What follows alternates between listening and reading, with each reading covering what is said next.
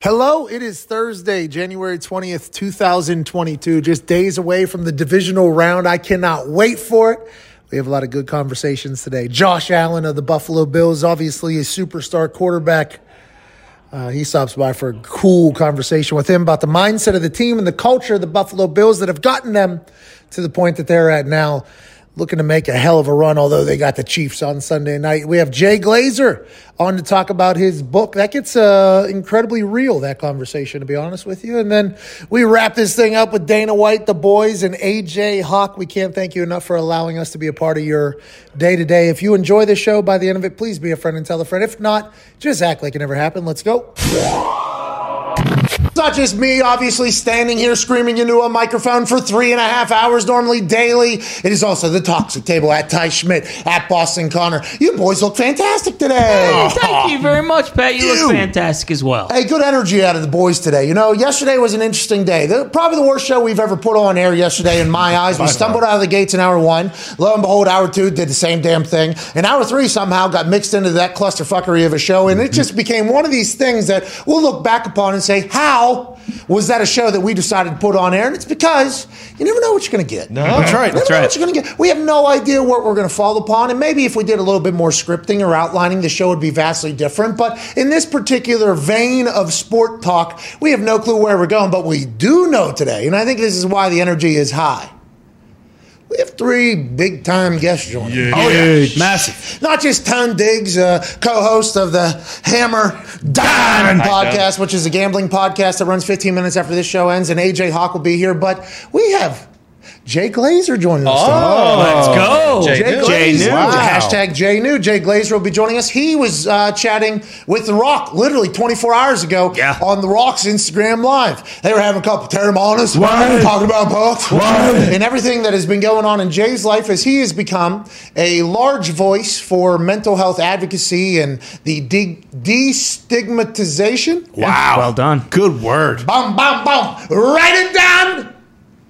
Destigmatization of uh, people who are going through some things mentally every single day. Jay Glazer has opened up completely on his social media day to day, check in how he's feeling so others can know that there is other people that might appear to have a great life and massive positions of success and fame and fortune and friends that are there. There's everybody is going through this type of thing at all levels of society. So you should not be ashamed that you potentially have to go through it. So shout out to Jay Glazer joining us in about one hour from now, two hours from now. Dana White. Damn. They got a big time fight uh, card coming up this week. Oh yeah, Huge. maybe the biggest ever. Is Ever, in it? Ever. I- now, he does look like he is in fighting shape. Yeah. Holy shit, Dana. This dude's God. moving weight. Looks like Jim Irsay back in the day doing those, uh, you know, those super squat heavyweight Uh-huh. championships. He'll be joining us. Big time fight card coming up this weekend. We'll dive into all that. You got Moreno and Figueroa Uh-huh. fighting each other. I don't know if I rolled the R's properly in wrong places. I tried. I apologize. That's a trilogy for a flyweight championship or something Let's like go. that. Oh, and then a heavyweight championship's on the line between a champion and an interim champion. That's right. I don't know how that all works. We'll certainly have to talk about it. Mm-hmm. But Ngannou's back, dude. That's right. Yeah. And Ciryl Gane is going to battle it out. Big time Saturday. We'll talk to Dana in two hours. And in 10 minutes from now, Josh Allen of the Buffalo Bills. You see that? It was a little bit of a lead up because Jay, big. Okay. Mm-hmm. Dana White, big. Here we go. But in this particular week, Yeah. with the particular prime time game coming on Sunday night, closing out the divisional round, leading us into the championship weekend. Josh Allen and Bills Mafia will be here. I cannot wait to chat with a man who has been playing unbelievable football. His growth from first year to second year, second year to third year, third year to fourth year, and getting paid on, in it and having the entire team buy in. And McDermott is seems to be the perfect coach for that entire place, building the culture alongside old Beane up there, general manager. I love that team. I like the way they operate. I like the swag that they have, and it feels like they all love. Josh Allen. I can't wait to chat with him about the experience, the culture, how he thinks they got to where they are now, where they're incredibly confident. Now, it is something I assume for young quarterbacks when you're playing against Bill Belichick, you're told he's going to fuck with you. You know, you see uh, and hear people go, I'm seeing ghosts out there, dude. All right. Bill Belichick, defensive genius. He's going to have four different plans for you, maybe for four different quarters. And young quarterbacks are just heads are spinning whenever you're playing. At what point in Josh Allen's career did he feel as if, hey, we are no longer intimidated, scared of anything? They just beat the fuck out of the Patriots in the playoffs. Is this the dawning of a new era? Jordan Poyer said it in the pregame warmups. How did they get to that point of confidence and expectation level? I'm excited to hear those types of things, especially coming from a guy that was questioned by a lot of people. Whenever his first year wasn't as great as anything, he's just gone to work, gone to work. Now he's a Pro Bowl alternate. Wow. That's right. Holy Shut- shit. Shout out! Shout out! Shout out. That's sweet. How's that happen, you think? Is it just because he's in Buffalo? They got no Pro Bowlers up there? What is the deal? Yeah, I don't know. defense, maybe? You can just point Yeah, but to the well, defense has no Pro no Bowl. Pro Bowlers either. Yeah, yeah. no I was Pro- gonna say, and he's also, you know, I think he's their leading rusher as well. I mean, he's And he's a superstar. yeah, uh-huh. for sure. And- All the good quarterbacks. You know, there's a lot of them. I agree, but in the Allen's Pro Bowl- definitely up there. Yeah, but in the Pro Bowl, I'm saying they normally have 45 quarterbacks. Yeah.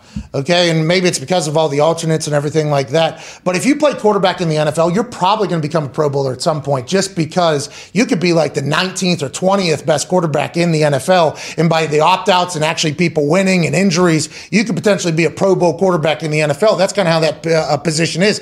The fact that Josh Allen, with this year, with this team, hasn't been able to be named a Pro Bowler, I assume is another chip on the shoulder that the defensive side of the ball shares in Jordan Poyer that we chatted with last week. You know, uh, I love the Ravens. I'm a big Lamar Jackson guy, but he didn't even play what the last fucking six games. Yeah. He's Pro Bowl over Josh Allen. What's that all about? What's that all about? What's that all about? Josh Allen, uh, by the way, we're big Lamar Jackson fans around yeah. here. Yeah. So I, I, it, it sucks that we have to potentially say, yeah, what is that all about? just the misgame part. What is that all Just the about? misgame part of it. And, and also, just very quickly, um, all those things are voted on by some people that have no idea what the fuck they're talking about anyway. Exactly, I voted. Bingo. I voted as well. Wow. I should not be voting for that. That is not something I should be deciding. That's not something Ty No, should be deciding. absolutely not. Maybe Connor. No, maybe you, Tone. no, I didn't vote. But yeah, the Pro Bowl and the awards, I think after the entire uh, Pornhub uh, situation, I uh-huh. think a mm-hmm. lot of people are calling into questions. Mm-hmm. But it is something that I assume professional athletes can still use to, you know, motivate them and excite them to get up and get to work and get better than everybody else. Even though I am the leading rusher here, obviously leading passer, our team is doing things that we weren't able to do years ago. Just a few years ago, I was nowhere near as good of a player as I am right now. And it's not just me; it's this entire squad. And we get no respect up here in the cold ass fucking Western New York. I, I I love that thought. I love that theory. Will it be able to drive them past the Kansas City Chiefs, who just one week ago playing against the Pittsburgh Steelers in prime time, averaged 29.7 million viewers for that entire game. Damn. That game was that game was a 20 point blowout. yeah. 30 million people saw Travis Kelce just fucking around, throwing touchdowns, doing everything he's got to do. The NFL has viewers and ratings in lock, and I can't wait for this weekend. Uh, just before we get to Josh Allen, I'd be remiss if we didn't give a shout out to our new favorite golfer. Yes. Akshay Bhatia. Mm-hmm. 19 year old stud. Okay. He's a lefty. He appears to be very tall and very lanky. Mm-hmm. Guy graduated high school in two and a half, three years. These are his words, not ours. Graduates high school. Then he becomes a professional golfer at 17. Now he's a full time member of the Corn Ferry Tour at 19. Just won their first event at a tournament. He didn't even know the name of it. Yeah. And he has his girlfriend on the bag that he originally met via DMs because he needed a caddy at a tournament in Texas. Yep. This dude is an absolute stallion, a stud. and obviously, when Charlie Woods comes around, everybody's going to have to, you know, Yeah. Step in line. Yeah, they're going to have to heighten their entire thing. And little John Daly, you know, little John is on his way through the ranks as well. Akshay being maybe one of the coolest humans I've ever seen in my entire life is nothing but great for the golf game. And I'll tell you what, guy's a fucking player. That's yeah, right. Absolute weapon. Clean swing. Absolute player. He, Shape, the way he's shaping that, you know, Oh. nine iron, eight iron on that last hole to, to win the tournament. Now, we, seeking. as a professional golfer, we are allowed to, um, you know, criticize his game a little bit. Of course. Sure.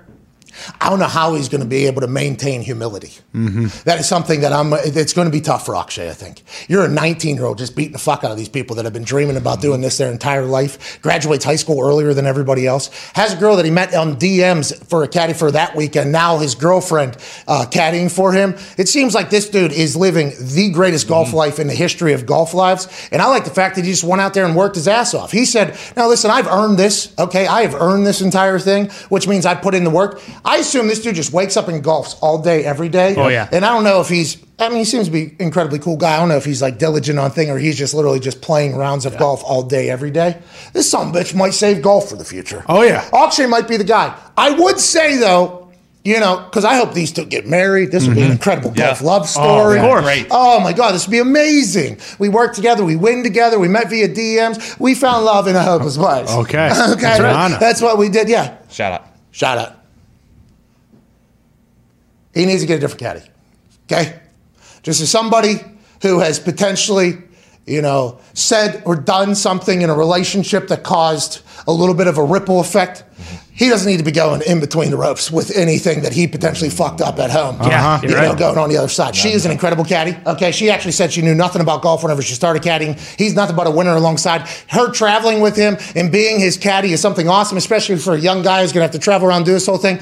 But I, unless Akshay, he might be a perfect human. There's a chance that you know. You need that golf course to get out of potential hell that you started, that you caused without even knowing it. And we might be wrong. Okay, we might be completely wrong. But I love the love story. Hope they get married, and I'd like to see this guy get to the top without, you know, potentially, you know, having. Uh, Yeah. Oh my god. Getting God. the yips out I am there. so sorry that I listen. I am so sorry. I did not mean that. And then boom, boom, he's out there. I just that's all I think about. That's all I worry about. He is an adult. He is a professional. We're allowed to say things like this. We love love. We love that they love, love. each other. Okay. Big love show. But we need Akshay to go to the greatest of all time alongside Tiger and the boys. Yeah, absolutely. Call up Bones Mackay. You know, Boom. get, Get him on the get bag. Phil's old caddy on the bag. I think he's doing him coverage off the now. mic, yeah. yeah, I mean, it's as simple as that. Like you said, She's a great caddy. She's an oh, yeah. undefeated caddy. It feels like in the Corn Absolutely. Ferry Tour. But if there's any sort of animosity there, you know, how do you know she's not etching the things? Whoa!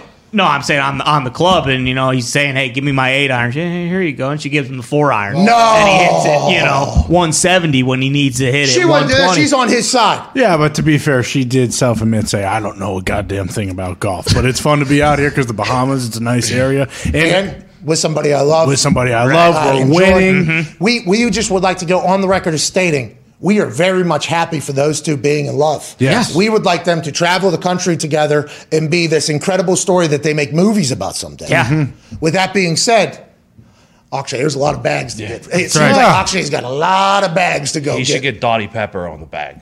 I feel like that's the right move. I don't know who that is, but I love what you're saying. Uh, joining us now is a man who will be in prime time television on Sunday night in the divisional round at the home of the Chiefs. Pro Bowl alternate quarterback for the AFC, absolute superstar for the Buffalo Bills, quarterback Josh Allen. Sup, dude? Thanks for having me on, fellas. Hey, we are so happy for you, man. You're fucking kicking ass, dude. Good for you, man. Thank you. Thank you. Hey, no problem. You deserve it. Obviously, the work that you put in and all the off seasons and the growth that you have showed and all of us that a lot of work has been happening behind the scenes, obviously, to make it happen, not only with yourself, with your whole team. You deserve it, brother. We're very, very, very happy for you and all of Buffalo. As do you guys. I know you guys uh, got a nice little payday too, so you guys are killing it. Hey, not as big as your bag, but I mean, we got a couple more years there. Uh, let's not do any of that. We appreciate you. Let's get into the conversation. Uh, it felt like from the video that was released by the Buffalo Bills website, Jordan Poyer saying, hey, it's the end of a fucking era tonight in a pregame speech to the secondary. It felt like your team was expecting to win that game. It feels like you guys are expecting now that you are the AFC East, that you guys should be in the Super Bowl conversation every year. Do you think that just is something that has naturally occurred, or do you point back at one moment that's like, hey, that's when we realized we're the fucking squad now? Was there anything that happened like that? I don't know if I can pinpoint one moment um, specifically, but you know, ever since I've gotten here, Coach McDermott's standard, the mentality that we've had going forward, the playoff caliber type uh, mentality that we have is is really what we've been able to adapt and uh, really use for our favor.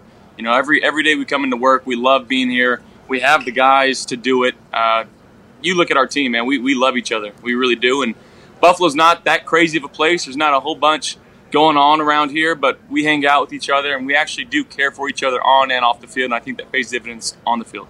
All 22 starters returned. Uh, obviously, everybody talked about the Buccaneers having that. You guys have incredible continuity, and you said you guys hang out outside there. Do you watch the mic'd ups of like Jordan Poyer this past weekend? Taking, I love that man. He's saying on the sideline, and the entire defense is like, we love that guy. And you just talked about the culture, but how does that grow? Do you think it's just the right group of people in there? Do you think it's the right personalities? Like, how do you know who fits and who doesn't? And does everybody just buy in, I guess?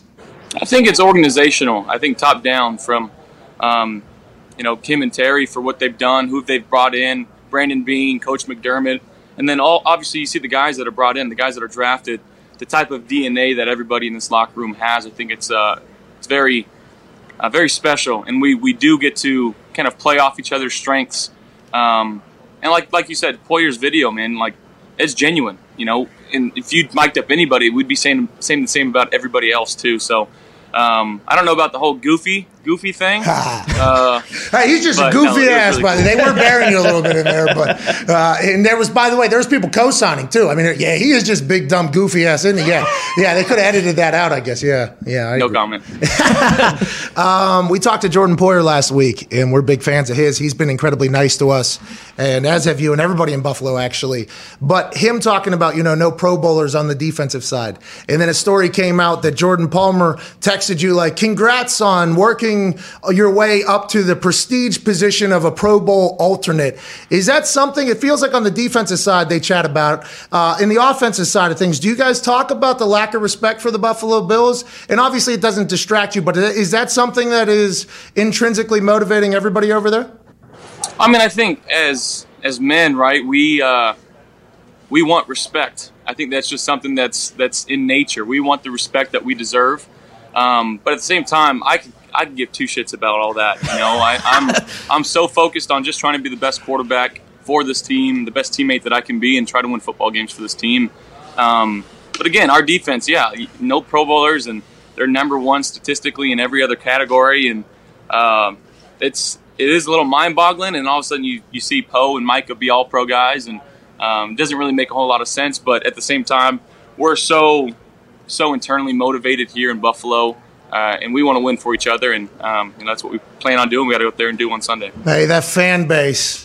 I mean, you're the perfect quarterback for them, I think. Just obviously everything we've ever heard from you, either in your appearances on Pardon My Take or any of the other conversations, it feels like Buffalo is the perfect place for Josh Allen to be the quarterback. With the weather, with what you're used to from college, you know, massive hands. Oh yeah, Oh, yeah. Massive hands, Huge. incredibly athletic. It feels like you. It's a perfect fit. Do you feel that? Is that something you knew uh, very early? And how pumped were you when Abildo finally made an appearance there late in that game?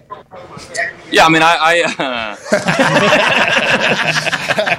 I won't speak on that, but I, yes, when I was when I was going through the draft process, Buffalo is the place I wanted to be.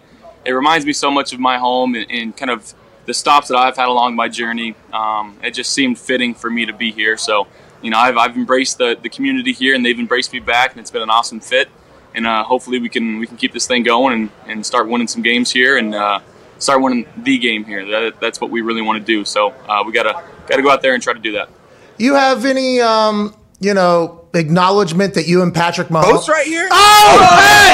Hey, that guy didn't make the Pro Bowl. God, Hey! it's Scoop Goats. I, I love y'all. I love y'all. I just wanted to hop on and say I love y'all. Hey, we I love you y'all. too, man. Maybe next year you make the Pro Bowl, dude. Maybe next year.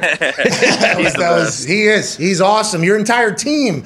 It feels like you have that energy. Are there days where you guys all hate each other, or is it like a, fa- a real family in there? It's it's a real family, and again, every family fights and bickers, and but you go inside our locker room, and it is it's chaos from the arguments that people are having, and guys playing cards, and um, it, it like people don't want to leave the locker room sometimes because they're just they're having life talks, and it's it's a special special feeling here. Well, I hope you guys go and get it. Uh, you and Patrick Mahomes, well, obviously, you each just signed long term uh, contracts. Obviously, incredible arm strength on both of you. Similar playing styles. The teams are both going this weekend on prime time. One of you will continue to play, one of you won't. Do you and Patrick have a relationship, and do you both understand, like, hey, we are going to probably be staring at each other for the next 10 years? Is that something you, because like Peyton and Tom, became like good friends. I, I don't know if it was like that the entire time, but they were one of the only two people that really understood the other person what they were going through. I think. Do you and Patrick have a relationship, and do you ever see that happening?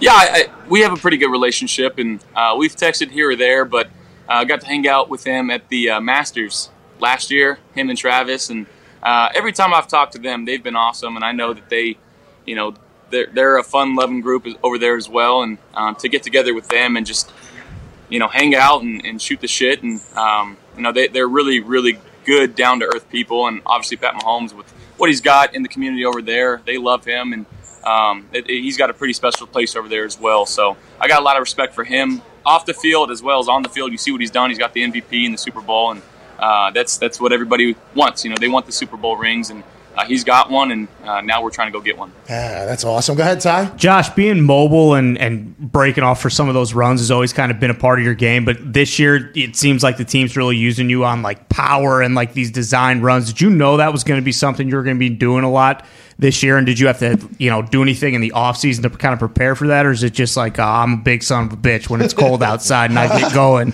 it doesn't matter?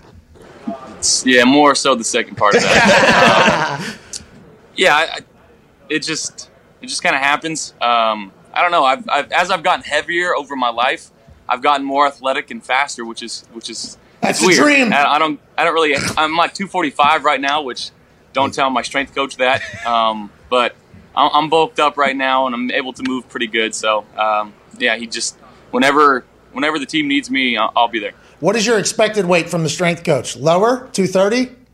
42, so I got I got a few pounds to go, but it's not bad. It's not bad at all. That's like and a- Buffalo gets cold, and we talked about that. The winter weight kicks on, you know. So Yeah, absolutely. keep off. Yeah, it's Buffalo. There's snow. There's buildup. you never know what's going to happen there. Uh, yeah, because you have the wiggle too. Uh, the, part of that mic'd up was you shaking the shit out of a guy and him falling on his face, and then all of a sudden the next play you're literally running somebody over. Do, do you have any fear at all whenever you're getting into contact or running? Is that just a natural like you? Do they talk to you? Does McDermott say like, "Hey, need you not"?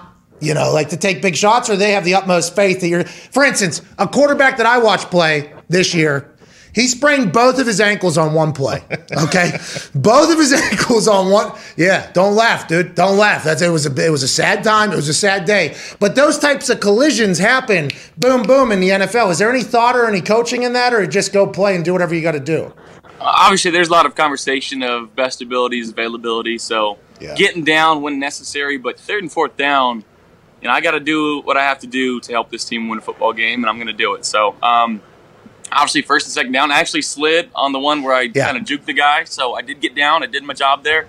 But like you said, the next play was a third down play. I had to kind of put my, my nose down and go get it first. So um, whatever whatever is asked of me, I'm willing to do. I like that you shook the guy and then threw the ball out of bounds. Oh yeah. You know what I mean? Shook the guy and then you slide. It's like, all right, dude. I mean, that's that's uh, that's a tough go. Not that you meant that, but I think that is hysterical. Go ahead, Tone. Josh, my question's kind of around you saying that you're getting more athletic with how with the bigger you're getting. Did you like I clocked you at a four four two running uh last game? That's good hand speed. I did, Wow. and but you had a four seven five at the combine. Did you just not try at the combine?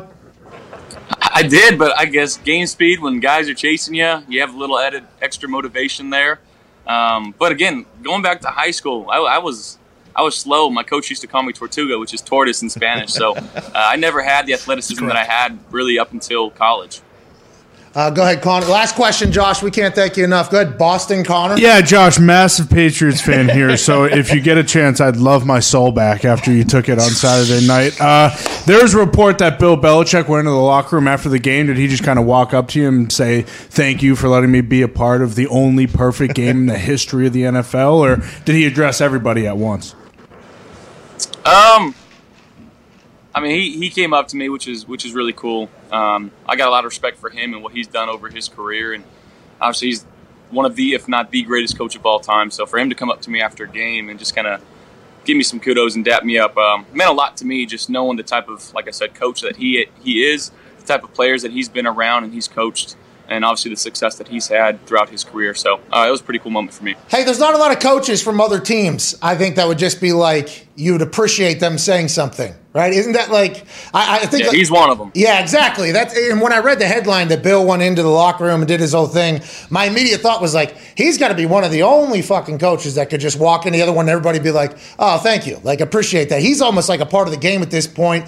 But you guys are now the dudes. Like, how does that conversation go? Is it just utmost respect from Bill Belichick to you, and that you obviously share it back? Is is there admittance from him like, oh, we we are not happy that you are in our division for the rest of the time here? Is that is that how that conversation goes, or is it more just like glad handing kind of soft stuff? Uh, just more respect. Like what you did out there was was was awesome. You you, you played well tonight, and we didn't, we didn't have an answer. And um, again, I shared the respect right back, obviously, because I'm I'm a big big fan of his. And like I said, I, I can go on and on about the accolades that he has. And um, but again, for a coach to do that that high caliber, uh, it was pretty special. Uh, Coach McDermott seems like a cool dude, and uh, the patience that Buffalo showed with him early, and then you coming in from your first year to now, it has to be a glorious building over there. Congrats to Coach McDermott, um, Mr. Beane. What do you guys call him? Is there any nicknames? Is he around? Is he around day to day? Yeah, he is. He's usually out at practice, sitting on the sidelines. I go up to him and bump him and uh, give him some shit for a while. Hey man, thanks for five hundred million dollars. but also, thanks for drafting me, having faith in me, and let's go win some games. Congratulations so much, Josh, uh, and thank you for joining us, man. Yep. Thank you, boys. Appreciate it. Good Congrats luck. to you guys as well. Nah, man, we're going. to I mean, we're going to end up. You know what I mean? You're only going this way. We're going this way. We can't wait to watch you on Sunday night. Good luck, ladies and gentlemen. Josh Allen. You guys, pre- Thank you, man. He's so good at football. Yeah, fun to watch. Very, fun to watch. Oh, he's this tall. Massive. Watch. Very athletic. 245. Foxy sent me the video from the uh, Top Golf Challenge this morning. He said, "Hey, if you want to throw back Thursday to promote that Josh Allen's coming or whatever," and I was going to put it up, but I literally just watched it and I've I watched it like seven times. Me too. His fuck. He hits this golf ball. He had to hit it right down the middle, Yeah. and he had to hit the back panel basically at Top Golf Last shot. to take the lead of the entire challenge or whatever. And it was his last shot. And he fucking just steps up to that thing. And there is not even a thought in his mind. Boom, blasts it. And then he drops the club and turns around. Like the ball hit the top of the thing. Like it hit the thing and then dropped down. It was like a per, literally a perfect shot to end it. Now he ended up getting beat later. Yeah. Oh, yeah. Somebody else had a better strategy. Yeah, that's right. Somebody had a better strategy than everybody else, and they mm-hmm. played the top golf game better than everybody else. But he was unbelievable. You didn't see it in that clip right before that. Fitz Magic comes in and talks shit to Josh too. So then he had to do that shot. Yeah, I like the gamesmanship. Yeah. He's just a big goofy ass. Man. yeah, they could have saved the goofy stuff. Dak Prescott has tweeted an apology to the NFL and the NFL refs after what he said in his post-game um, press conference when he thought that shit was getting thrown at his teammates on the way off. He said, "We work hard. We're trying to win. We are obviously disappointed just as much as everybody else, but they should not be. Our fans should not be throwing shit at the players. What is that all about? Which is a great leadership uh, role and thing to say out of Dak Prescott. Then a press uh, member told him, "No, actually, they were throwing at the refs," and he said, "Well, good on Yeah, them. Them. Fucking credit on them then." Then the NBA Refs Association, the same ones that had have refs in the past that have been caught for actually cooking games mm-hmm. while on the court, came out and said it was deplorable what Dak Prescott said and endorsed in throwing things at refs. We happen to agree with that take. You can't be endorsing people to make these refs' lives actually threatened or terrible. But Dak has come out and apologized since then, saying, hey, it was uncalled for, it's unfair. These refs' jobs are hard enough. This seems to be the right move from Dak. Maybe he'll get some calls in the future, but obviously the refs you know, not just in that game, need to get better. So I think there were some people that thought whenever he said uh, good on him then or credit to them then, they were thinking, yeah, like maybe Dak saying these refs stink is good, even though the Cowboys game was officiated properly. I mean, we're not saying that, but we've seen all season refs stink. He has apologized. Probably the right move, AJ. Right, right move. Yeah, I'm I'm not always in favor of people apologizing. Sometimes they do it because they think they have to. Here, yeah, Dak is probably right. He was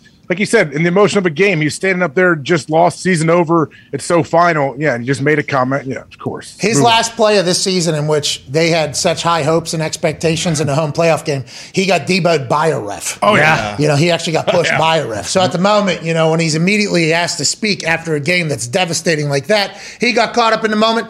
I thought he delivered the joke well, though. Oh, yeah. Got a pretty good pop out of some people in there. Good. T- I mean, the timing was yeah, spot on. The timing. It was good delivery too. May- Maybe learn a little bit about that. But yeah, uh, I would assume everybody doesn't want quarterbacks in the NFL to be promoting violence against the refs, even though the refs Absolutely not. Do stink. Yeah. sometimes, not all. Not all the time. Uh, well, Most of the time. Most, yeah. no, there's some Usually. good ones. There's some good officiating out there. Yeah, but they're all retired, Pat. Oh yeah, they're in the TV networks now, and they're telling everybody what's wrong or what's right, and they're going to bat for people that aren't. And then the people that are in charge of all of them are the worst refs from the field. I mean, even the replay assist is getting shit wrong. That's when you know it's bad. Dude, how about the replay assist on the field correcting a call which that they thought was correct, even though mm-hmm. I think everybody watching was like, "That's not a catch," and then replay assist like, "No, that is a catch." And then Sean McVay's like, "What the fuck are we doing here? Challenge the challenge." Yeah. and it's like, what a joke. We go to another commercial break. We got Dwayne Johnson sitting here on TV. Yeah. Let's go to another break, and then they overturn the replay assist. It's like at some point there has to be an adult in the room and acknowledge that, hey, we have some flaws, we have some capabilities with the technology. Why don't we make some advancements for the good of everybody? Please. AJ. It- okay, so behind the scenes, I would imagine they have to be like grinding away, trying to find a way how we can do this because the refs are too much. They're, they're part of the story too much. Like the storyline is the refs. Just watch this show. I don't think so. I mean, this show, nobody watches this show. And I've seen some ratings from other shows. Yeah, a lot of people Yeah, a watching those shows. coming Big out time. On uh-huh. other shows, but nobody watches this show. But I don't think they think that they have a problem. I think there's actual no, arrogance. They have to know there's a PR. They have to know like, hey, this is not a good look for the NFL. For that, the refs are consistently like affecting games. So they who, really would- are. So who would have to put that entire thing together? It would have to be Walt Anderson. So Walt Anderson would have to put the he pitch. runs them all, so he runs the ref crew, right? Yeah, so he runs the ref crew. So he would have to report right to the NFL, right? Because the NFL here, and then you have all the individual departments, and then they present whatever needs to be fixed, or we need money for this, or we need to do this, and then they have to okay it, right? That, I just assume that is how standard corporation bureaucracy works, right? Yeah, should be. Walt Anderson, I don't think he thinks there's any problems at all. He- No. I, I think he thinks like they, these people watching have no idea how hard it is and everything. Like, like I honestly believe that. I hope that's not the case. I think you're wrong. R- r- you know, remember, I easily, I could be wrong. I could be wrong. I guess I. remember, Corrente's Yeah. like, hey, this is about me. Yeah. You know what I mean? Like there, there is some sort of I don't want to say God complex that some of these refs have, but it does feel as if that is the the case. We have to pivot now because it's time. by way of Las Vegas in an office that is fucking beautiful. Weighing in what looks to be an incredibly shredded 250 pounds, bench pressing 450. Fuck it, Friday meals are delicious. President of the UFC, Dana. White. Hey, what up? Yeah! What's up, bro? How are you, man? What's up, boys? Good morning. Hey, thank you for joining us. How are you? Biggest fight card maybe in the history of UFC, just days away. UFC 270. Congratulations. How you feeling? How you feeling? Thank you. Good, good. Everything's good. I'm down here in Southern California now, and uh, Oh. I'm excited for the fight, man. Yeah, so you're in Anaheim, California, and I was reading up on some of the stats. This is the biggest gate that the Honda Center has ever seen, five million plus, the biggest fight card. I mean, it's about to be an epic weekend on ESPN Plus for UFC. What are these final days? What are you doing right now? Just making sure everybody weighs in right, getting the security uh, filed perfectly, make sure nobody's uh, stealing the streams. Like, what is the final day prep here? Is, uh, or is the hay in the barn, as they say? Well, we, we, we got an announcement that we're announcing later on today. No, do it now! Do it now, Dana! Do it now! Hey, we can just do I, it now. I, that I can't do. Yeah, we, got, we have a press conference and we're, we're, we're going on Sports Center live and, and, and all that good stuff. So I'm running around doing PR, last minute PR here, and uh, and that's it. Tomorrow's the weigh-ins, and then and then the fight. Dana, you guys have uh, obviously an unbelievable stable of fighters in all weight classes, but how good is it to have a heavyweight guy, champion like Francis Ngannou, obviously Ciryl Gane, who he's fighting, another stud? Like when the big dudes are out there knocking each other out, I feel like it has to be good for business.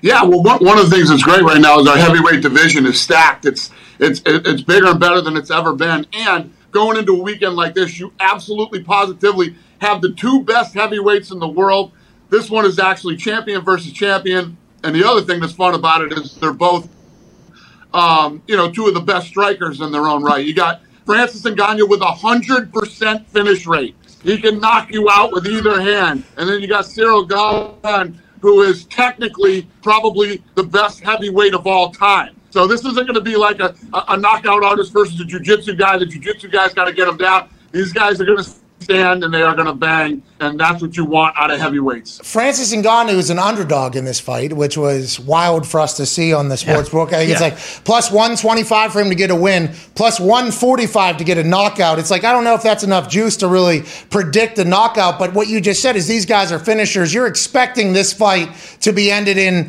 a beautiful fashion as a, a as a fight maker. And it feels like there's a lot Well, of anything is possible. You, you you got Francis Ngannou who has the power to end the fight at any moment, and you got Ciryl Gane who stays on the outside and, and, and throws unbelievable punches, elbows, kicks, and just picks people apart. I can't wait to watch. Uh, there's a lot of drama. Is there now maybe perceived drama about Francis's future? And in the wrestling world, right? Bret Hart became champion, and then he just kind of left with the belt. Was what was going to happen? Then there was an entire screw job. And then there's other situations where deals for business aren't settled for the future, and they become champion, and it becomes a big deal. Is this all promotion leverage? You think, or what is the future after this fight? Depending upon what happens, I guess that thing figures it out. But your business side of things gets talked about more than anybody else in history, I think. Yeah, um, you know, this happens sometimes going into these type of fights. And yes, there's tons of drama about his contract. Then you have all the bad blood between the camps because they, both came out of the same camp. And, the list goes on and on. Vince McMahon could not write a better script for this weekend. It, it, and it's all real and it's all going to happen on Saturday. I don't know what, where we're going to end up with Francis. Um, you, you know, after the fight, he, he and I bumped into each other a couple weeks ago at dinner. Our tables were literally right next to each other at, at a restaurant, and uh, you know, it was like the universe meant for us to get together and talk. A couple weeks ago, we had a great conversation. We'll see how this thing plays out uh, after Saturday. Whenever you're doing those negotiations and conversations, and obviously you've talked to us before, like we're in a combative sport. We're in a fighting. Everybody hates everybody, right? I got beef with this guy. I got beef with this guy. I got beef with this guy. This guy hates me. This guy does that. How do you maintain those negotiations business wise to keep things good, but also to remain at the top? Because there's a bunch of other leagues coming out. There's a bunch of other fight leagues. Do you even acknowledge that they exist, or do you just know that if UFC puts on the best shows, it doesn't matter what anybody else does? Yeah, I, I don't really pay attention to what anybody else is doing. I just pay attention to what I need to do. Um, and, and, you know, we run into these situations every once in a while. When you think about it, we have 750 fighters under contract, you know, literally all the time for, for like the last six years. So, of course, you're going to run into, not everybody is going to agree, not everybody, and everybody wants more money. Everybody wants more money. It's, it's, it's human nature. You don't hear anybody going, yeah, these guys are paying me way too much. Uh, you know, it, it just doesn't work that way. So, we're, we, we, we run a business. We've been running our business for 20 years. Lots of people uh, have opinions on how we run our business, but like I tell them all, if you think you can do it better than me, go out and do it. Uh, you know, there's guys out there, there's other leagues out there that are that, that are in this business too. And I think this weekend's fight card is quite a stamp on like your dominance of UFC, and it's going to be a hell of a show. The place is going to be packed out. It's going to be massive. This flyweight title, though, you know, Moreno versus Figueiredo, the third, the trilogy here, you know, with champ versus champ. What are what are these two fighters about? Are they going to fly around to it, or is it just going to be chaos this entire fight? Like when you sat in that art of war room with your fight makers and you're making this decision you just thought to yourself, you know what, UFC 270 is just going to be a fucking bloodbath. Is is that like is that the vision that you had for this? And should we be expecting that?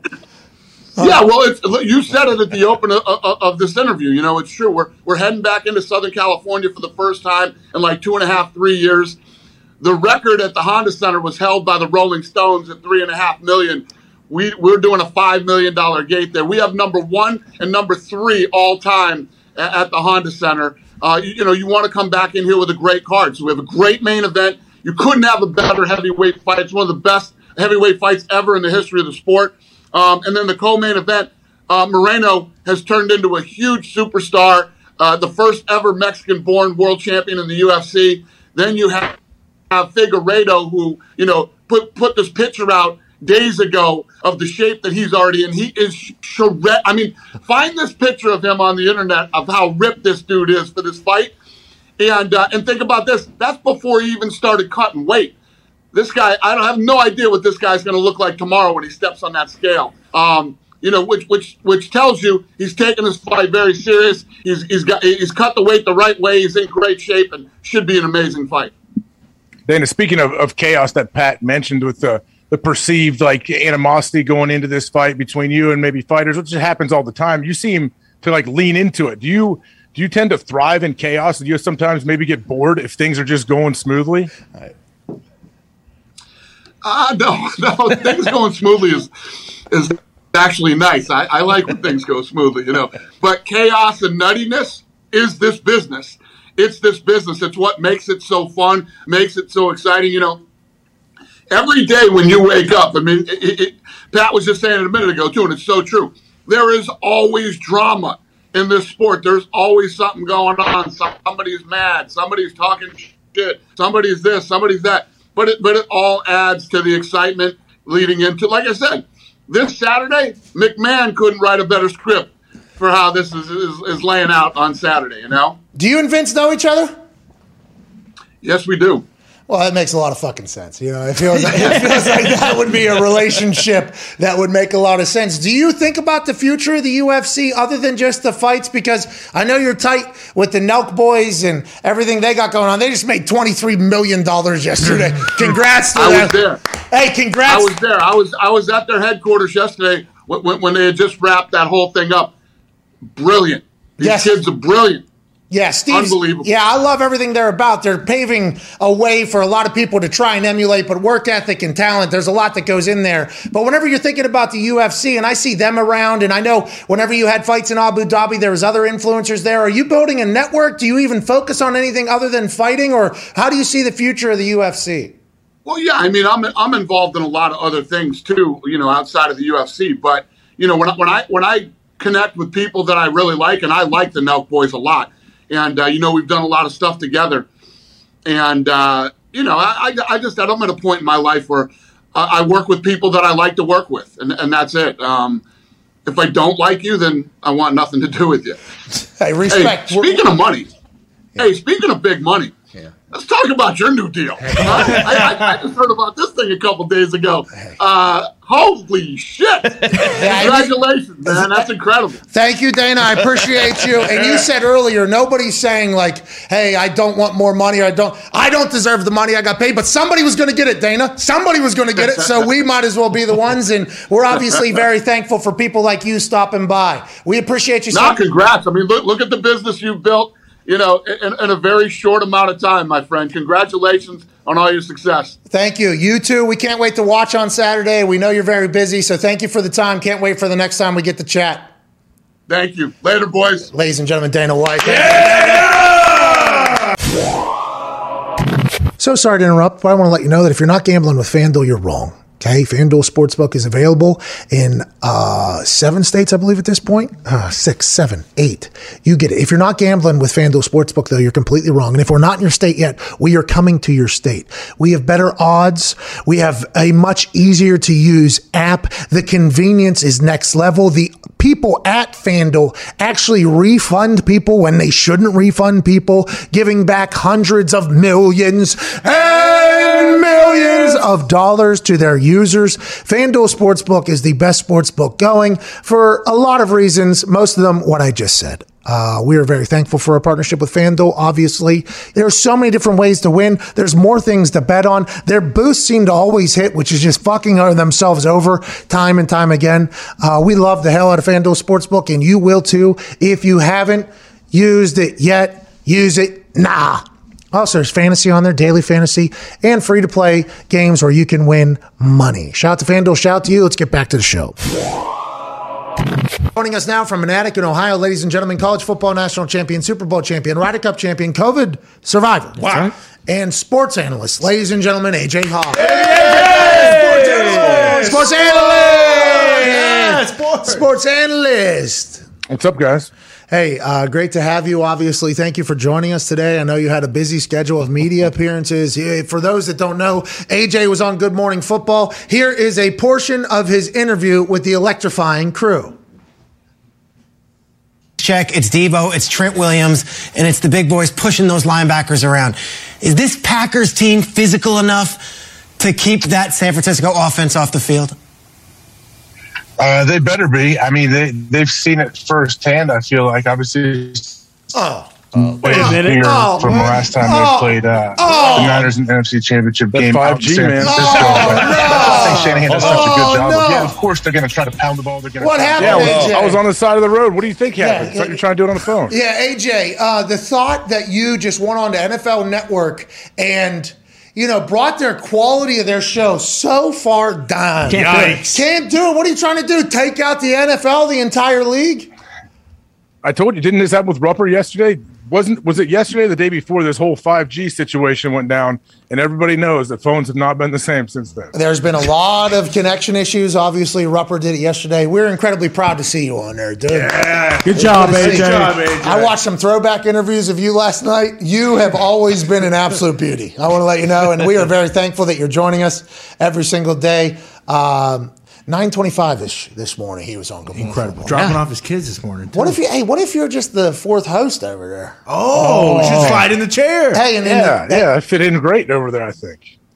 Yeah, you're an analyst. I What's like that? the whole crew. I told them before we were on the air, like when I was speaking with them, you guys are great. Like I, I actually watch your show. It's uh, it's fun. Yeah, it is a fun show. And you added to it, obviously, being a sports analyst. And joining us here in a few minutes will be a guy who's releasing a book here coming up in a few days Unbreakable. A story about a guy who rose from being a journalist and a fighter to an insider and a guy that everybody in the NFL basically calls a friend. Now he's opening up about his mental health uh, and what he goes through on a day to day basis, hoping to inspire others along the way. Uh, was a man who knows everything before everybody else, which actually inspired the hashtag Jay knew. bingo. Everybody knows that Jay knew. If you found out about it, Jay already knew about it. His book will be coming out on January 25th called Unbreakable. Friend of the show, actor and ballers. Just yesterday, he was chatting live with the future president of the United States, Dwayne Johnson. Mm-hmm. Now he's here with us, ladies and gentlemen, Jay Glazer. Hey! Hey! There we go, baby. Look at that. How you doing? Look at that. Hey. And most of the words are spelled right. That's nice. it's always good to have an editor, you know, to follow up on the other side. Let's get into it, Jay. Thank you for Hey, wait, joining am I us. supposed to have my phone horizontally or vertically on this? Vertically is good, and also we like that you have the blur in the background. You look great in 4K. I do. I, do. yeah, thanks. So, so this way? No, the other way was perfect. Well, that was horizontally then. yeah, it's perfect. Vertically. I don't think I said anything. Maybe No, go that- back the other way now, Jay. Fuck, Other way. Hold on. it did look better the other way. Now that no, no, no, no, no, no, no, no. Do not. The sound. Oh, maybe just try it. Okay. No, no, no, no, no. We just tried it. Okay, we're obviously in a place now. Jay, you have a book coming out. Congratulations. That's a long process, I assume. Did you write it, ghostwriter, hang, hang out with somebody, co-write it, co-author it? How'd you get to this uh, uh, part of life here? Actually, I had a, I had a co-author. Um, her, her name is Sarah Tomlinson, but I wrote it. She helped a lot because I wanted it in my voice. I wanted with all the f bombs and all the humor. And I thought the big thing, and you guys, I've talked to you guys about it here a lot. I've been very vulnerable with you guys. The way to tackle the hard shit is through laughter, right? So I could talk about my Patch darkness, Adams. right? I could talk about my darkness. I could talk about my depression, anxiety, and how I'm fucked up, but I'm good with my fucked upness. And then if you do it in a way that you're laughing, then you're able to tackle the harder stuff. Jay, how since you have kind of been public with it and like you said, vulnerable with, with all of these these issues, how has your life changed? Oh man, so I would never wake up with anything but the gray. Like every single day, I woke up thinking the sky's falling. Um, When did that start, Jay? How old were you when that started? And was it professional? You think it was personal? Do you think it just came out of nowhere? What do you think? Well, I don't know what it's like not to. Like that's from a child. That that was it for me as a kid. Like this isn't something like that just came on. Like this is my only memory. I don't know how not to. So I've spent my whole life trying to get myself out of the gray. And that's why the book is how I turn my depression, anxiety into motivation. And you can too, because so I don't ever let myself sit in that dark hole. I don't ever consider, you know, putting a revolver in my mouth. Um, I've always used it to try and push myself to greater things, hoping that if I do these great things, then man, from the outside in, I'll get some love and I'll understand how to feel that. But for, as a little kid on, I just didn't understand how anybody could like me, love me, or the sky's always going to fall. And that's anxiety and depression. And they pull up to your damn dinner table every time they want to, like every damn day they choose. And it's got me to do crazy stuff like step into a cage with somebody, with a Chuck Liddell or Randy Couture, or, you know, start wrestle with a, you know, thousand football players, which is pretty fucked up. Um, it's like, hey, when I'm in a bad place, give me some more CTE. That's going to help me out. Yeah, You know? yeah, absolutely. And and Jay, I think a lot of people are, you know, appreciative. For instance, uh, there's people that we all know, and I think now, especially now in 2022 and in recent history and memory, there's a lot more. I think people open about it, and I think there's a lot more learning about it because I I don't think I I had experienced moments obviously where I felt terrible, but not like the everyday stuff. And then we all start to meet people and we start to learn more about people. And now you're posting basically every single day about how you feel and uh, what's going on in your head. I want to let you know I appreciate it personally because I'm getting a chance. I feel like learn more about some of the closest people in my lives. I feel like through you. Is that why you're doing it? And how uncomfortable is some of the are some of those to not only do but also post, knowing that there's going to be people that attack you for doing it and thinking that you're doing it for the wrong things. So here's the, the incredible part. I started doing it to be of service. One of the ways I cut through my own gray is be of service. And in the book, I write how even when I was broken and broke. I mean, first, you guys didn't know me then. First 10 years of my career, I made 9,700 bucks a year. Living in New York City. It's freaking awful just swimming upstream. But I had to because I had to figure out a way to do something bigger to get that, that outside love because I couldn't love myself for the inside out. And then when we first started doing this, I said, you know, I don't want to wait till the book comes out for me to be able to help people. And we all talk about mental health, but nobody describes it, right? We say, oh, mental health or depression, but nobody describes it. And especially after I did the Lane Johnson interview, I said, man, we're able to describe it some there, but I want to start describing, I want to be of service to people every single day. So in real time, they can understand, they have somebody else they can say, oh, yeah, that's how I feel. And you know what the crazy and the best part is, Pat? Social media is a problem for mental health, right? We compare ourselves to everybody, everybody else's filtered fraction of a second. So of course we think our lives suck all the time. And, and then on Twitter, just the crap people say to each other on Twitter, the human condition is not meant to do that, right? We're sensitive, man. And of all these posts I've done, it is scary because I'm pulling my skin back. Um, but it has been nothing but positive. I've had no negative, not one negative wow. comment. I don't know if you guys have seen it. I haven't seen. I think there's one dude who was saying something, but everybody else is like, "Hey, man, Has that helped you? feel." Hey, uh, uh, by the way, does that now? There's so many different ways to look at this, and I am no expert in anything, but there's always like the thought of, you know, if you if you take any weight in the good stuff, then naturally you're going to have to take the weight of the bad stuff. But humans are going to hear everything. So I think it's all been just a front by people to say that they don't care about what anybody says. I would assume having your therapy almost be like public and the public's response being positive has helped you through this entire thing. And is it like, yeah, it's, uh, it's, it's given me a couple days of blue. Like so, like last week, I had two days in the gray, which was which were bad. One of them particularly, where I literally called my training partner Mark Kerr, the Smashing Machine, who's the freaking 6'2", 285. I'm like, hey man, I need you to come over and, and, and punch me in the face today. Like I need to spar. I need to work out. His training today is great. It took me until 3:45 to get myself off my couch, and only because I was convinced my sky and universe was falling. And the thing about people like me, it's it's not real. Like I know that's not the truth. Logically, I know it's not the truth. But spiritually, inside my soul, I it's hard for me to, to feel that it's not the truth. So I feel that's my truth, even though it's not my truth, if that makes sense. Yeah, yeah. and then there was a day, Saturday, man, I, like literally the playoffs got me out of it. Um, but when I hear messages from people and they're telling me that because I'm so open and vulnerable, now they don't feel alone. Now they don't have to suffer in silence. Or somebody was going to commit suicide and now they're not because they don't feel alone and I'm helping lead them out. That gets me to see blue. Yes, it's being of service to people. And then this allows me, like, I need a team.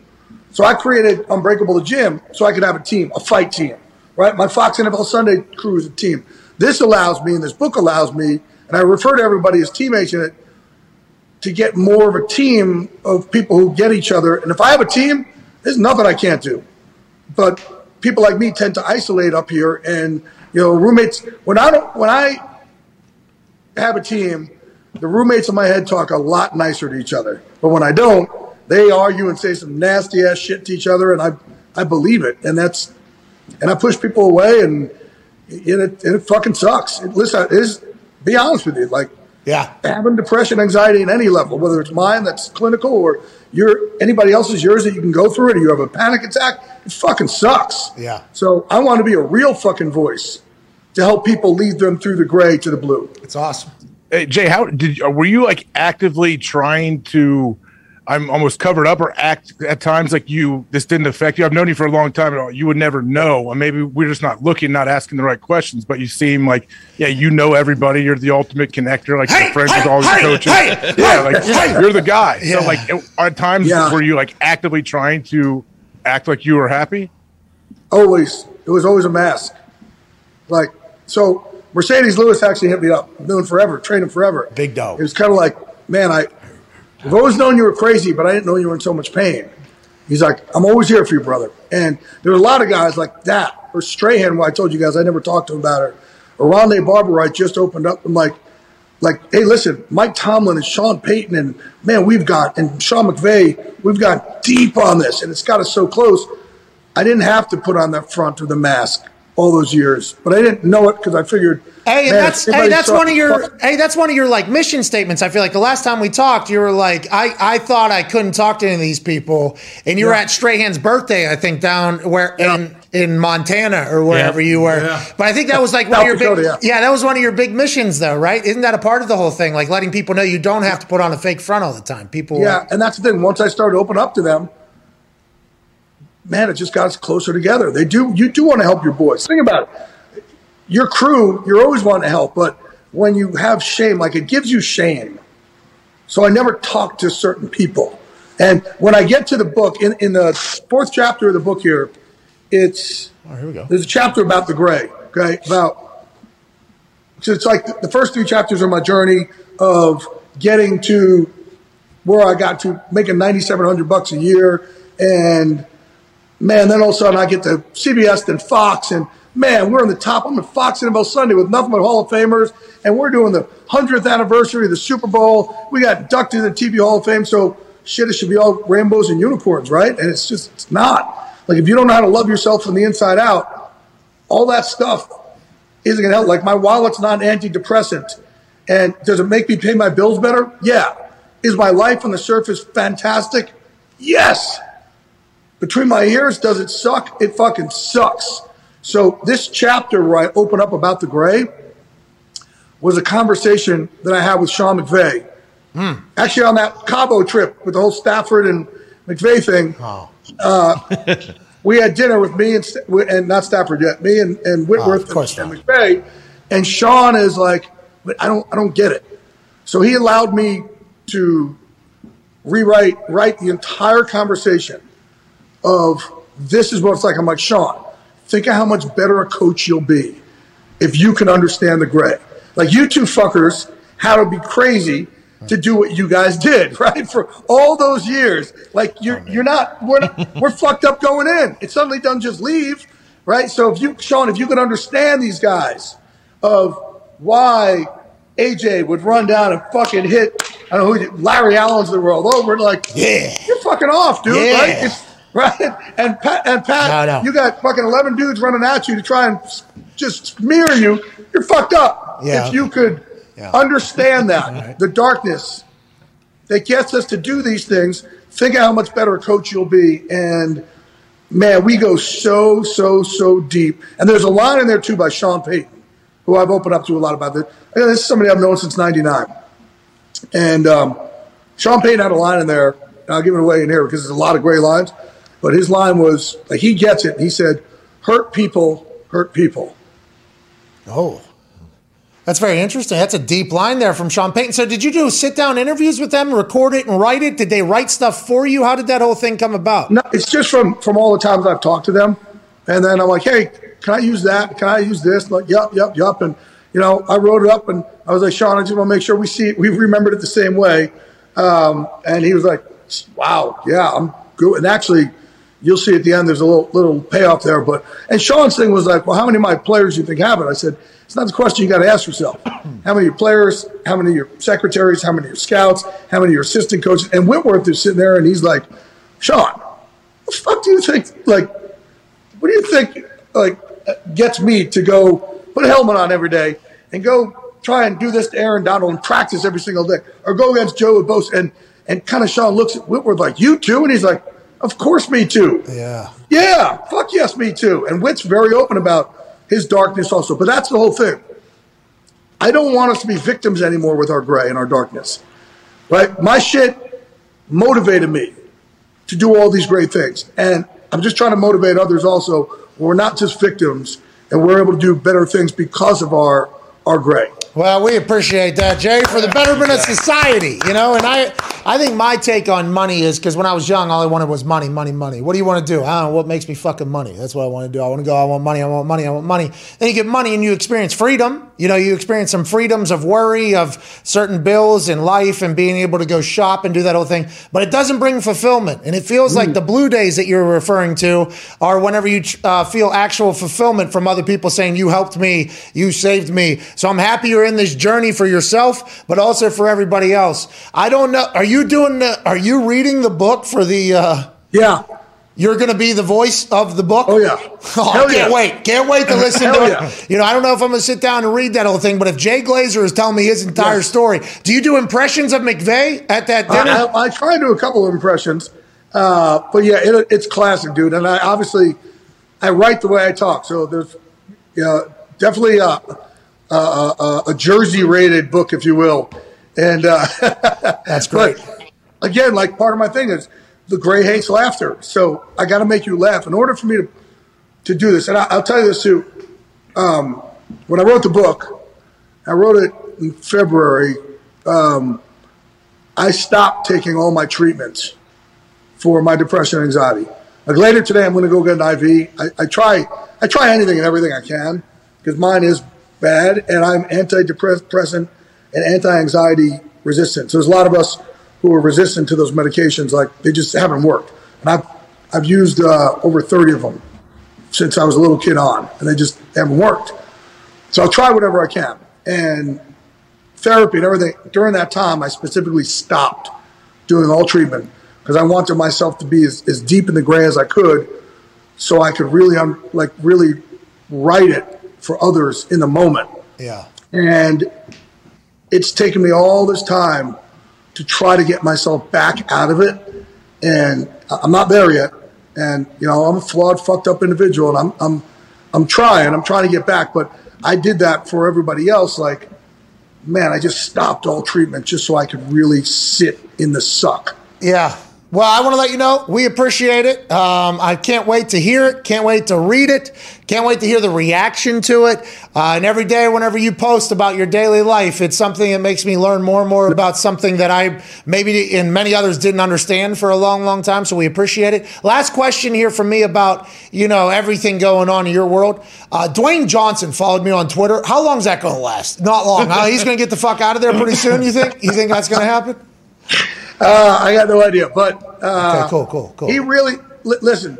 We talk about teams, right?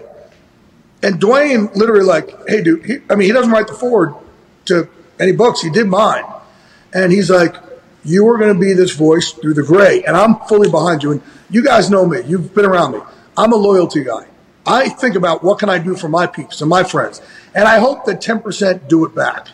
And Dwayne's the same way. Dwayne's like, I haven't had to ask for anything. Dwayne's like, I got your back on this. I'm doing this. And like, it's amazing. Like the biggest, you know, star in the world's like, man, we're gonna we're gonna do this together. We're gonna live because he understands how important how important it is, and because he's always trying to save others, because he's trying to empower. And you talked about before money. I don't know about you, Pat, but I was actually a lot happier before I had money because I didn't have to worry about losing shit. Yeah. Yeah, it was right? a lot of and fun. And now yeah. you got to decide again. I'm a lose it all. And people think, oh, you make it, it's great. No, like, man, this whole it's better if loved and lost and never fuck that. You know, like I am horrified. So your anxiety for people like us, and I've talked to a lot of successful people, the same thing. And I, and I call that this this fucking monster that we have to release and just let them go and just be comfortable and secure. Like, hey, we made it, we're good. But that monster is always telling us we're not worthy of this. Oh, so yeah, well, right? I do have that guy. Yeah, telling me, that guy. That guy's telling me that a lot, and I, I guess that is something I am learning about now. You know, because I got people after we did the deal or whatever, you know, and it's not me, but my name is attached to it. Obviously, it's the entire team. And like, hey, nobody deserves anything like this except for you. And I'm like, but nobody deserves this. Actually, I, I, what I just signed for, I don't think, but I appreciate it. Thank you so much. You do. No, You do deserve it. You got to figure that. You got to. You got to fight. You got to put that. You got to let that fucking monster go, man. You do deserve it. You worked your ass off. You outworked the world. That's why you deserve Wow. it. Anybody out there? Who, Not Boomer. Not No. Boomer Esiason. Not No way. Boomer Esiason. I don't know how hard he's working, but Boomer Esiason's the hardest working guy on earth, Jay. I appreciate you for putting me up in the pantheon, maybe, of the I don't know where that's going, but no, uh, yeah, we appreciate that, Jay. And you've always been so good to us. So we appreciate Yeah, the hell man. out of you. Good luck on the book. Connor has a question for you here before we go. Yeah, Jay, you mentioned having a team. Since Lane Johnson has come out, and you mentioned Marcedes Lewis, who reached out, and Andrew Whitworth, who kind of jumped in and agreed with you. Have you seen a lot of uh, current players kind of form a team around Lane Johnson? Yes. Oh my God. When we did that sit down on Fox, he had just guys he goes against. The Micah Parsons and Khalil Mack, and I can say it because they posted on his page, um, like the number of people who reached out to him and the number of people that we got together, like, wow, two doodly dudes like that could be that vulnerable. Like, no one's going to question our manhood. And that's the other thing. Like, no one's questioned my manhood. So I could, I could do that. I could put it all out there and not have to worry about anything. So, yeah, that was, um, and I told Lane too, when you do this, man, you're going to feel of service so much, and that's going to help you through your gray. It's really going to help you, and it did. It lifted him up. There were so many people that reached out to him, and there's look, there's a lot of coaches and GMs who reach out to me. Like I said, like my conversation with McVay, it's not unique. Like a lot of guys, and, here's the thing: like when I train football players and, and fighters, I, I teach them the opposite of what I want them to do in the world. And this is how you guys are great. Don't show it. Don't show pain, right? Don't show you're tired. Don't show you're hurt. And here I am saying, well, in the real world, I want us to show it all and communicate it. And so it kind of goes opposite of what it's supposed to be. Well, that's an interesting life. Everybody's life, especially yours. Uh, we can't wait to read the book. Wiz Khalifa drop any bars in there? You know what I He got it. Wiz is uh, in there. Wiz is my teammate. Absolutely. Hey, if you get any, got- your hands on any of that Khalifa Kush, I'm not saying Oh, send yeah, it to yeah. Indiana, Hey, let me but tell you something, bro. I tried that shit one time. We were up in Napa. I took him wine tasting in Napa, and uh, he's like, "Come on, man, you do. I do everything you ask in the gym." I'm like, "Wiz, I suck at weed. I'm not doing it." He's like, "Come on, weed." just I suck at weed. I, like, if there's anybody who needs to be good at weed, it's me. I suck at it. So he uh, he's like, "Come on, just take just, just take one." I'm like, "Fuck." So and we tasted wine all day. We had like a little party bus. So I did one hit of his Khalifa Kush. And we went back to the hotel, and I get off the little party bus, and we have dinner at like I don't know eight o'clock at six thirty, and I'm walking sideways as fast as I can to my room, and they're like, "Where's Glazer going? Why is he walking like this?" And I'm walking like that because in my mind, the world was about to fall over on me, oh, and I had to get to my room and hide under my covers to protect myself from the earth from falling over on me. Put your foot down. That's what they always say whenever you got when you're twisting. Put your foot on the ground. It's Yeah. like I don't know if it's helping. I don't know if it's on the ground. Hey, is this oh the my ground god! or oh, not? No, wait, and then, then, then they convinced me one other time. Just do this easy one for training. Like a lot of Brazilians, man, they train, they do weed, they train, and all these other people, Wiz and Snoop and them, they'll come, they'll smoke, and man, you can't stop them. Their gas tank's incredible. They're like, it's because of this. Try it. So I did a little thing, and sitting there, I'm over there, I'm hitting the bag. Wow, I feel great. Oh yeah, this is great. And I kind of look over, I'm like, There's only six seconds gone. Like, What the hell? Like, Yeah. I thought It it slows down a little bit. already. Uh, well, please tell Mr. Khalifa, as a fellow Pittsburgh group here, congrats on all the success, and we can't wait to try the KK. We can't wait to try and read the Unbreakable book. You're the best, dude. Thanks for your time hey, today. I know you're very busy. can get it. You What's- can get it. Uh, it, it, it. It launches Tuesday the 25th, but right now you can go online at uh, hc.com, which is for HarperCollins, hc.com slash unbreakable, or uh, you can go to, you know, Amazon, Barnes & Nobles, anywhere you normally buy books.